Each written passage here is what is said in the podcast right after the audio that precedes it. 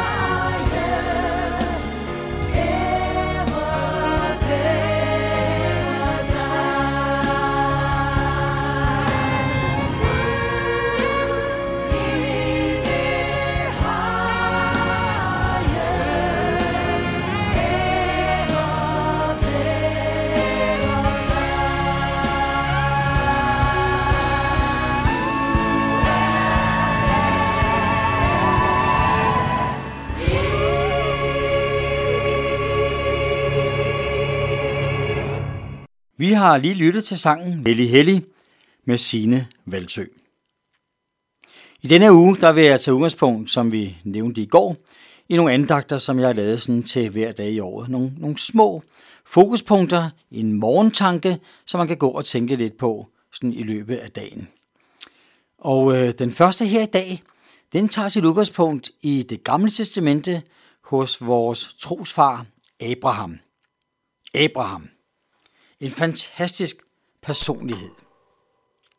Jeg ved godt, der er mange beretninger om Abraham, der kunne fortælles, og, øh, og de ville være rigtig, rigtig spændende. Men, men der er måske nok særlig en, der ligesom huskes af alle, i hvert fald når de har hørt den bare én gang. Det kan være, man har hørt den i skolen, eller hjemme, eller, eller et eller andet sted. Det er i hvert fald en kendt beretning om dengang, han skulle slagte sin egen søn. Ja, jeg sagde slagte. Det lyder makabert, men sådan lød det jo faktisk til ham. Abraham, du skal tage din egen søn. Han fik at vide af Gud, at han skulle ofre sin egen søn. Jeg har ofte tænkt på det her som værende fuldstændig det ultimative værste, man vel kan komme ud for. Det må da være fuldstændig umuligt at skulle gøre sådan noget. Jeg har selv tre børn. Det er en tanke, jeg ikke engang øh, har lyst til at tænke på nogen som helst måde. Den er så fjern. Det er så ubegribeligt, det er så uforståeligt, det er så ultimativt mærkeligt. Men vi læser i Bibelen, at Abraham stolede så meget på Gud, at han var villig til at skulle ofre sin egen søn, som Gud havde sagt. Han stolede så meget på Gud, at han var villig til selv det, der var fuldstændig utænkeligt og umuligt. Derfor, men også derfor, for der er andre situationer, hvor Abraham vandrer i denne tro på Gud. Derfor kaldes han også for troens far. Af ham kan vi lære lidt om, hvad det vil sige at tro. Tro handler om, blandt andet, at lægge alt i Guds hænder. Abraham tager hans søn Isak med sig. De går til bjerget. Et bjerg, som jeg i øvrigt selv har været på for nogle år siden, da jeg var i Israel. Og tænkte de tanker også dengang. Isak han ser, at der er brænde med, og sikkert også noget, der kan brænde op på bjerget. Han ser, at der er sten, der kan danne et offersted. Men hvad er det, der skal ofres? Det vidste Isak faktisk ikke, for det havde Abraham ikke fortalt ham. Offerlammet, hvor er det, far? Spørger Isak. Og så svarer Abraham, Herren vil selv. Hvor er offerlammet? Abraham svarer, Herren vil selv. Han gik altså i den totale afhængighed og troskab overfor Guds ord og svarede derfor med et Herren vil. Der var noget her, som Abraham ikke kunne overskue eller have indflydelse på eller magte på nogen som helst måde. Men øh, hans lydighed var der, og den betød, at hans søn skulle ofres. Så kan man jo, afhængig af hvilken situation man er i, gøre det virkelig drabeligt som historieberetning, men, øh, men der står rent faktisk, at Abraham han løftede kniven og skulle rent faktisk til at ofre sin søn. Men der greb Gud ind. Der greb Gud ind. Herren handler. Herren greb ind og satte en vædder fast i krattet. Senere så greb Gud også ind og satte sin egen søn på korset som offerlammet, i stedet for at vi skulle straffes. Sådan ville Gud det. Men se, hans egen søn, Guds søn, blev ikke fritaget. Han standsede ikke der. Han blev rent faktisk ofret. Og det blev han for vores skyld. Det kommer jeg tilbage til lige om lidt. Men Abraham adlød altså Gud ubetinget. Ubetinget lydighed. Hvorfor? Hvorfor? Hvordan kan det lade sig gøre, at et menneske ubetinget kan have sådan en lydighed til Gud? Ja, det var fordi han helt og fuldt regnede med Gud. Jeg kender flere, der tænker på en Gud. Tænker på en Gud. Tænker, at Gud nok er der. Jeg kender nogen, der tror på Gud, komma, i nogle situationer. Jeg kender nogen, der tror meget på Gud, men, men hvor mange må der egentlig helt og fuldt regne med Guds styrke og almagt? Jeg har også spurgt mig selv, om jeg overhovedet tør regne med Gud i alle situationer på den måde. Tør jeg egentlig at Gud komme til sådan helt og fuldt? Jeg ved godt, der er nogen, der vil tænke, uha, så skal jeg jo afgive noget, for at Gud kan komme til. Det strider mod selv at ville og selv at styre. Ja, sådan kan det godt lyde. Men Abraham gjorde det, og han så, at Gud på ingen måde svigtede. I beretningen sætter Gud en vædder fast i krattet, som Abraham så kan tage og ofre i stedet for Isak. Men Gud, han ville se, hvor meget Abraham egentlig troede ham. Og Abraham troede Gud. Se, beretningen om Abraham og Isak var en historie, der på en eller anden måde ligesom gik forud for det, der siden skulle ske. Det var en parallel historie til det, der siden skulle ske, da Jesus døde på korset. Der var der bare ikke en far, som jeg nævnte før, der stoppede hans korsfæstelse, ofringen. Jeg har også været på et af de mulige steder, hvor Jesus blev korsfæstet, og tænkt, Gud lod det ske med hans søn. Der var kun én mulighed for at redde dig og mig, denne verden. Det var, at der var én, der gik i døden for os andre. Jamen, greb Gud igen? Jo, netop. Han greb jo netop ind. Han greb netop ind i menneskers liv og gjorde det muligt, at vi kunne blive frelst. Der blev netop åbent liv til os efter denne verdens død.